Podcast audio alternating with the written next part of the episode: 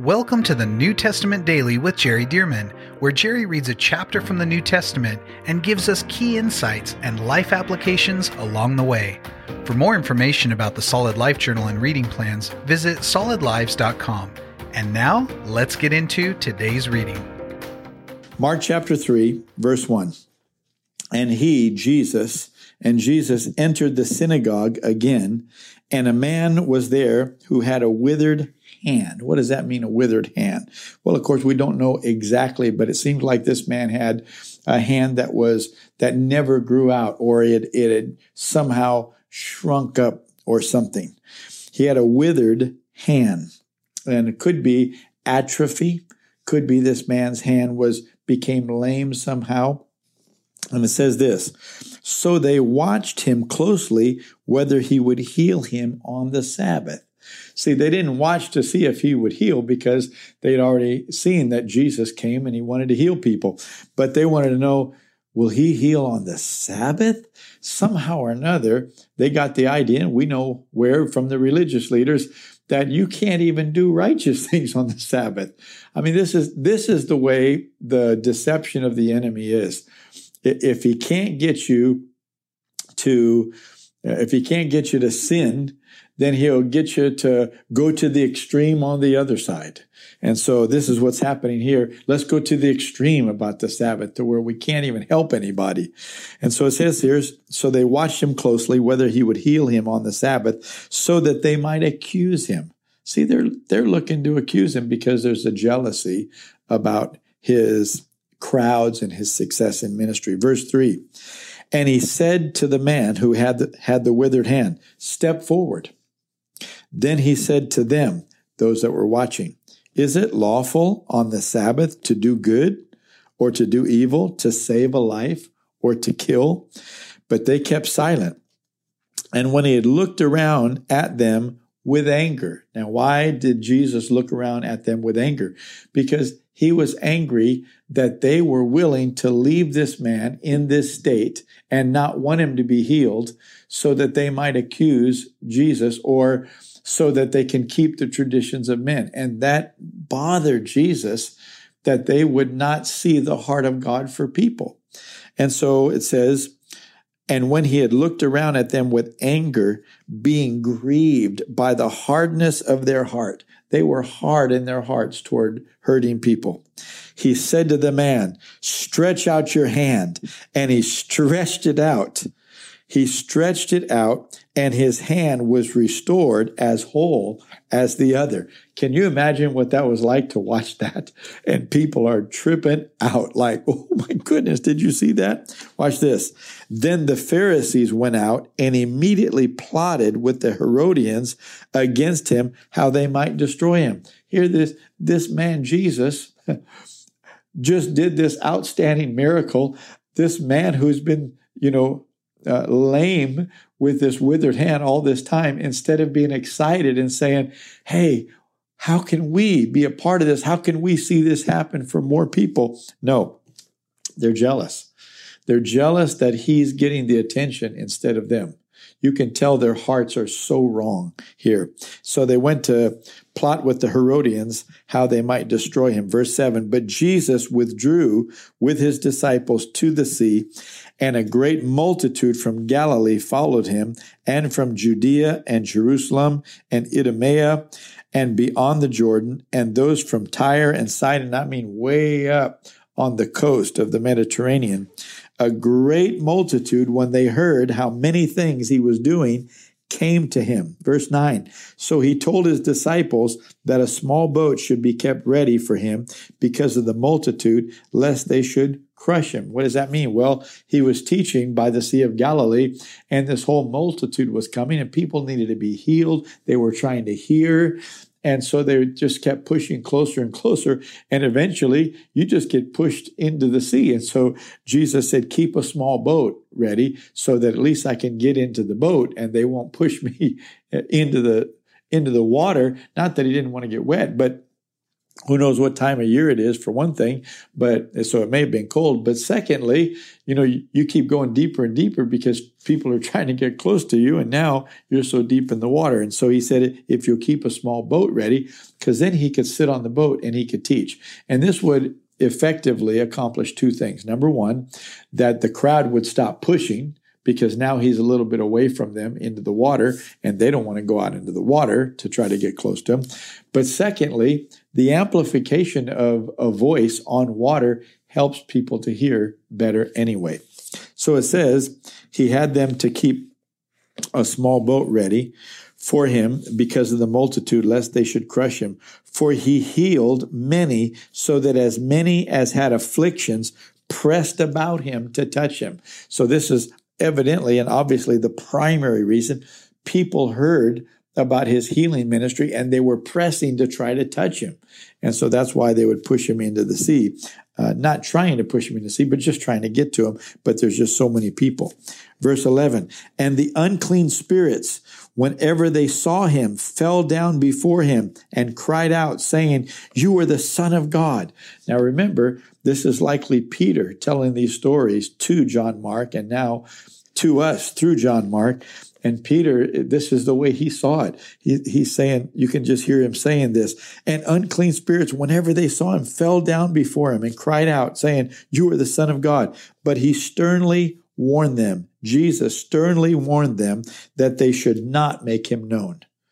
He would not want that. Why? Because that would be counterproductive to what he was trying to accomplish. To accomplish now, he's not trying to come to be made the king of the Jews, the Messiah right now, though he is the king of the Jews. He's coming now to minister truth and healing to them, and of course to die on the cross and to be raised from the dead. Verse 13. And when he, Jesus, went up the mountain, went up on the mountain, and called to him those he himself wanted, and they came to him. Then he appointed twelve that they might be with him, and that he might send them out to preach. So there were a lot of disciples now following Jesus. And in fact, another gospel says he prayed all night. He prayed all night before he chose the 12. And I believe it was because he wanted to make sure to choose the right 12 people. And it says he prayed all night and then he chose them and he wanted to send them out to preach. Verse 15, and to have power to preach and to have power to heal the sick and to cast out demons. So notice these disciples are not yet even born again and they're relatively new in following Jesus and the ministry, but he was going to give them power. In fact, the 10th chapter of Matthew says he gave them power. Greek word exousia. He gave them authority over unclean spirits and to heal the sick. And so Jesus delegated this authority and power to them. Verse 16 Simon, to whom he gave the name Peter, James, and he's going to name them now. Simon, notice he lists off Simon first. In fact, in the 10th chapter of Matthew, it even says first Simon. It uses the word first. But here he just lists Simon first because Peter was clearly the number one apostle of Jesus. Not that Jesus loved him better, but that there was something about Peter. I don't know if he was a little older. We do know that he was married. And maybe most of these other apostles of Jesus were relatively young compared to Peter. But nonetheless, Peter was that one. In fact, even among the three, Peter, James, and John, it's never James, John, and Peter or John, James, and Peter. It's always Peter, James, and John. Peter was, without question, that number one sort of leader of the pack uh, who was following Jesus. So notice he names them here Simon, to whom he gave the name Peter, James, the son of Alphaeus, John, the brother of James, to whom he gave the name uh, Boanerges. They were the sons of thunder. Uh, that is, sons of thunder. Verse 18 Andrew, Philip, Bartholomew, Matthew, Thomas, James the son of Alphaeus, Thaddeus, Simon the Canaanite, and Judas Iscariot, who also betrayed him, and they went into a house. So he chose the twelve, and then he took them into a house. Verse 20 Then the multitude came together again, so that they could not so much as eat bread. Uh, but when his own people heard about this, they went out to lay hold of him, for they said, He is out of his mind, his own people. So this is including his own family. At this point, his brothers, his sister, and so on, they don't really believe him. Now, watch this. And the scribes who came down from Jerusalem, when it says came down, now, when you're talking about coming down, what does that mean coming down? Especially if he's up north in Galilee. Well, I always wondered about this because I would read this came down from Jerusalem and I was thinking, wait a minute, but they're going north. So why would you say coming down? If you've ever been to Israel, you would know why. Because Jerusalem is at a higher elevation. And so if you were walking as opposed to being on a tour bus like I usually am, you'd really notice it and you'd notice whether you're walking uphill or downhill. And so in the Bible, thankfully, it's all accurate uh, topographically. And so it says, when the scribes who came down from Jerusalem, and the scribes who came down from Jerusalem said, He has Beelzebub, and by the ruler of demons, he casts out demons. In other words, talking about Satan. They're accusing him of casting out demons by the power of Satan. Verse 23 So he called them to himself and said to them in parables, How can Satan cast out Satan? In other words, if I'm casting out demons by the power of Satan, well, demons are part of the kingdom of Satan. So how can Satan cast out Satan? Verse 24 If a kingdom is divided against itself, that kingdom cannot stand. And if a house is divided against itself, that house cannot stand. And if Satan has risen up against himself and is divided, he cannot stand, but has an end. No one can enter a strong man's house and plunder his goods unless he first binds the strong man, and then he will plunder his house. It seems evident that Jesus is saying, Look, how could you accuse me of casting out demons by the power of Satan? He's saying that that couldn't happen. If Satan's against himself, his kingdom's not going to stand. It's going to come to an end. But he said, no one, uh, no one can enter a strong man's house and plunder his goods unless he first binds a strong man. He said, look, I want this man to be free and delivered, but I have to address the strong man. There is a demonic spirit here. And to loose this man, I can't just get this man to just change or modify his behavior. No, I got to bind that demon that is controlling this man. So the strong man in this case was a demon.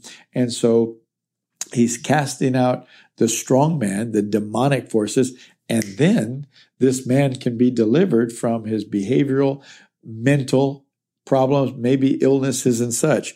And so Jesus is helping us to understand that many problems that we try to counsel people out of or give them therapy or whatever, you're not going to be able to do that. You cannot disciple a demon and you can't cast out the flesh. Okay, so you have to know what needs to be disciplined and what needs to be cast out. And so Jesus is casting out demons, of course, by the power of God.